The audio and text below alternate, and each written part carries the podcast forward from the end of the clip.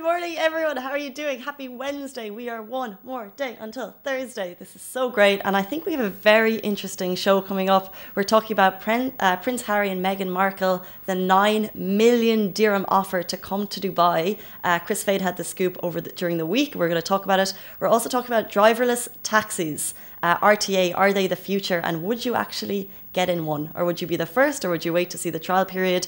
Also, before we dig into the first story, I want to remind you that today is Wednesday, and as always on Wednesday, we go live with the Lovin Show later this afternoon. Today, Shireen and I are going to be sitting with Nicole on Trend. I don't know if you follow her on Instagram, but look her up right now. She is a personal shopper, and her shopping exploits have kind of I think like the whole world is a bit in shock of the incredible kind of uh, le- level of designer shopping that she does, but actually it's all for clients. But you can uh, check out her Instagram and also tune into the show later. But our first story, and this was one of our biggest stories yesterday, and it's definitely uh, caused a lot of conversation. A 4.7 million dirham diamond encrusted toilet was unveiled in Dubai. So this is in fact the world's priciest toilet, and it's set uh, it set a Guinness World Record in Shanghai Expo yesterday or a couple of months ago, and it's on a world tour. And the reason people are kind of uh, impressed and shocked by this, impressed and shocked, I think are good words to describe it. It's got 40,800 diamonds, 333 carats, and it's worth four point something million dirham, and it's a toilet.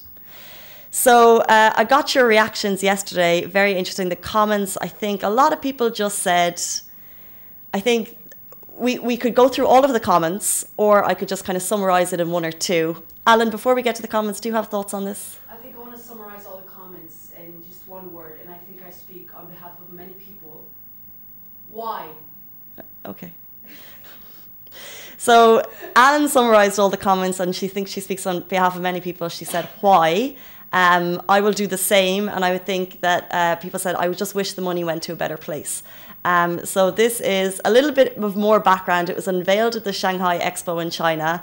Um, it's now unveiled at the Dubai's Amazing Museum and Art Gallery, and it's on a world tour. And you can also see the photo of it beside me. It is an unused toilet, and it's worth 4.7 million dirham why is a good question. There's a there's also in this museum you can also see kind of like they have I think a guitar worth two million dirham encrusted with diamonds and it's not to my taste. Uh, people do come from all over the world to view these, to marvel at them.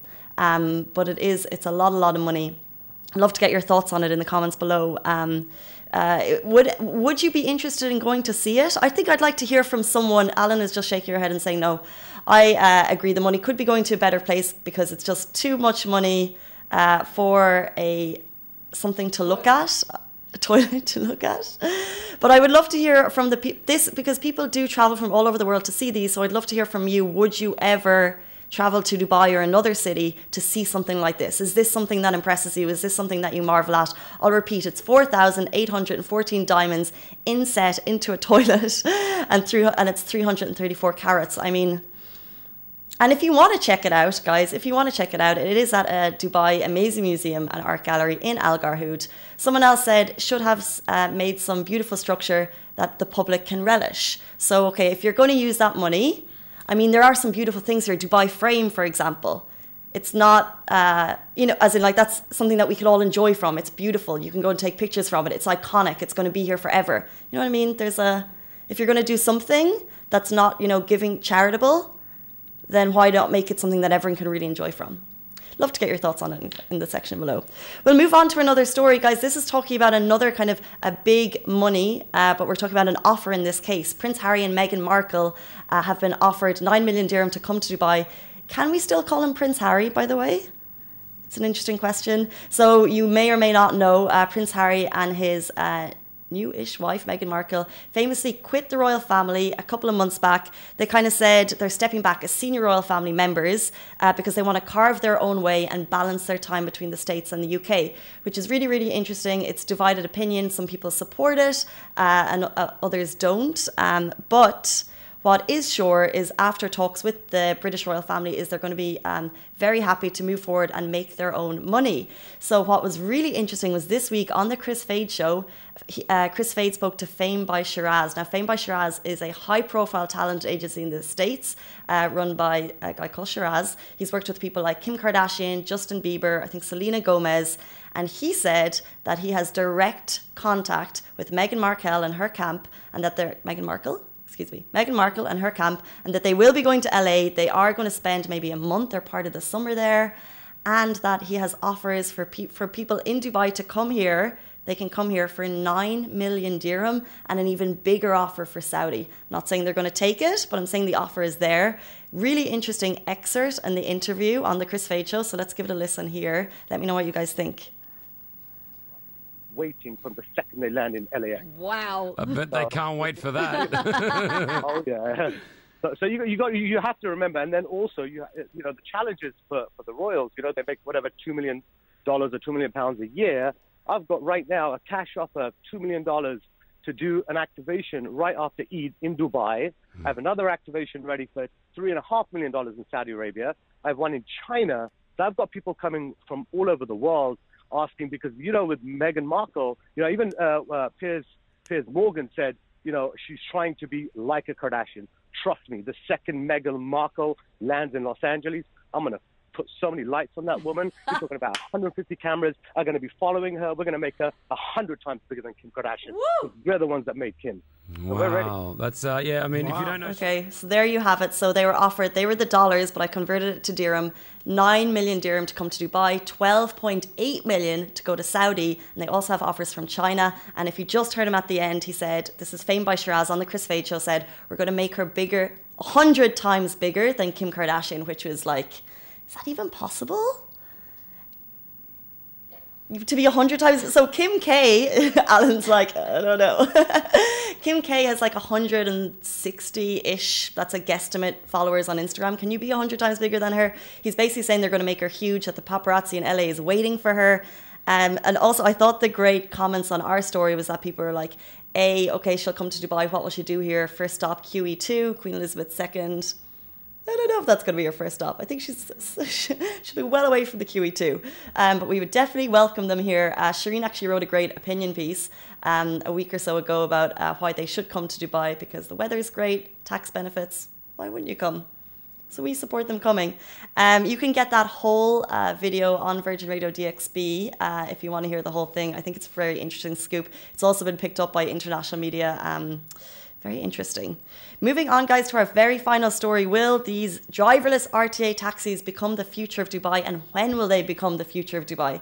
Uh, so, over the last number of years, we know that the RTA, the Roads and Transport Authority, have a huge strategy, a big aim, a big push to get driverless autonomous vehicles, 25% of them on the road by 2030. So they looked at flying taxis, they've looked at kind of uh, pods between um, between like downtown. I don't know if you saw that video of like, have you seen it, Alan? It was before it was before we started doing the lives, and it's like pods between buildings uh, that would kind of loop around. I don't know if I'm explaining this very well, but it's between uh, Business Bay and downtown. It, that is what it is. That. So it's kind of like um, skyrise transport, oh. skypods. So this is just they so driverless taxis is one thing, but they're looking at loads of different options to get autonomous vehicles on the road, more of them by 2030. The reason for this is A, it would kind of uh, cement us as a global leader in the field. It would also reduce carbon costs, it would reduce, reduce emissions, it would eventually save the city a lot of money, and also as drivers, it would save you a lot of time, especially if it's driverless. So, the video here beside me is a Mercedes Benz driverless RTA taxi no, it's not ready for public yet, um, but it's got ultrasonic sensors, it's got 360 degrees, uh, a LIDAR system. Can't explain that better than what it says there, but I'm sure it's a very high tech and safe. It's also got advanced mapping, advanced, uh, advanced vision, collision avoidance, and it's Mercedes Benz. My question to you Alan is like. My question to you and you, Alan, is this would you be the first person to try this out on the Sheikh Zayed Road? Okay, I love the initiative. Uh, maybe I don't know if I'm the only one that thinks this way, but um, this kind of car would, so if it if, if it did become popular, which you know, I mean, obviously for the environment, that's that's great because of you know the, the emission, the things that you were just talking about. However, I'm thinking about the jobs. Okay. For the drivers that you know are lo- no longer needed, and that that that puts the question in mind: Will technology take over um, our jobs? So that's a whole So, yeah. So that's a whole bigger question. yeah. Alan said she likes the initiative, great for the environment, but as a bigger question, are, is technology going to take our jobs? I think kind of the key thing here is that i- by 2030, the roads in Dubai will still be flooded with taxis. This is just an alternative. It's a step into the future. And I think, I can't answer that question, especially on a broader scale, but I think on this level, it's like a step into the future, but it's not one day, there's not, people aren't go 100,000 or actually thousands of taxi drivers will not lose their jobs in one day in one week this will be a step into the future and as technology advances i'm sure other sectors other sectors will also advance but other sectors will need more jobs it's a very do support it though. I do support something with this. I do support this kind of initiative. I think it's great. Yeah i think the environment you'll try it would you be the first on the Sheikh Zayed road one Uh, No. But- I'd be scared. I don't know. yeah i feel I, I love the idea of it but i feel like i want to see more advancements um, Yeah. we've seen like technologies i think google's alphabet and then uber they've all kind of put a lot of money into driverless vehicles over the last number of years. They hit a lot of teething problems. Um, they hit it like there's a lot of insurance a whole kind of issues there. So it'll be interesting to see what country kind of leads the way and gets the first kind of seriously um, workable. Because i think who has there is some in the states but they just hit a lot of snags right not sure. We'll get back to you. Those are our top stories. Hope you enjoyed them. We are back same time, same place tomorrow. If you want to catch us on our podcasts, wherever you get your podcasts, we're on Google, Anghami, iTunes. Find us there. Bye. That is a wrap for the Lovin Dubai Daily Live. Remember, we are back with you same time, same place every morning. Do not forget, we also have Dubai Works Business Podcast where Rich sits down with the business people of Dubai so you can get more information about that. And of course, the Lovin Weekly show where Shireen and I chat to influencers and get to know a little bit more about them. Bye.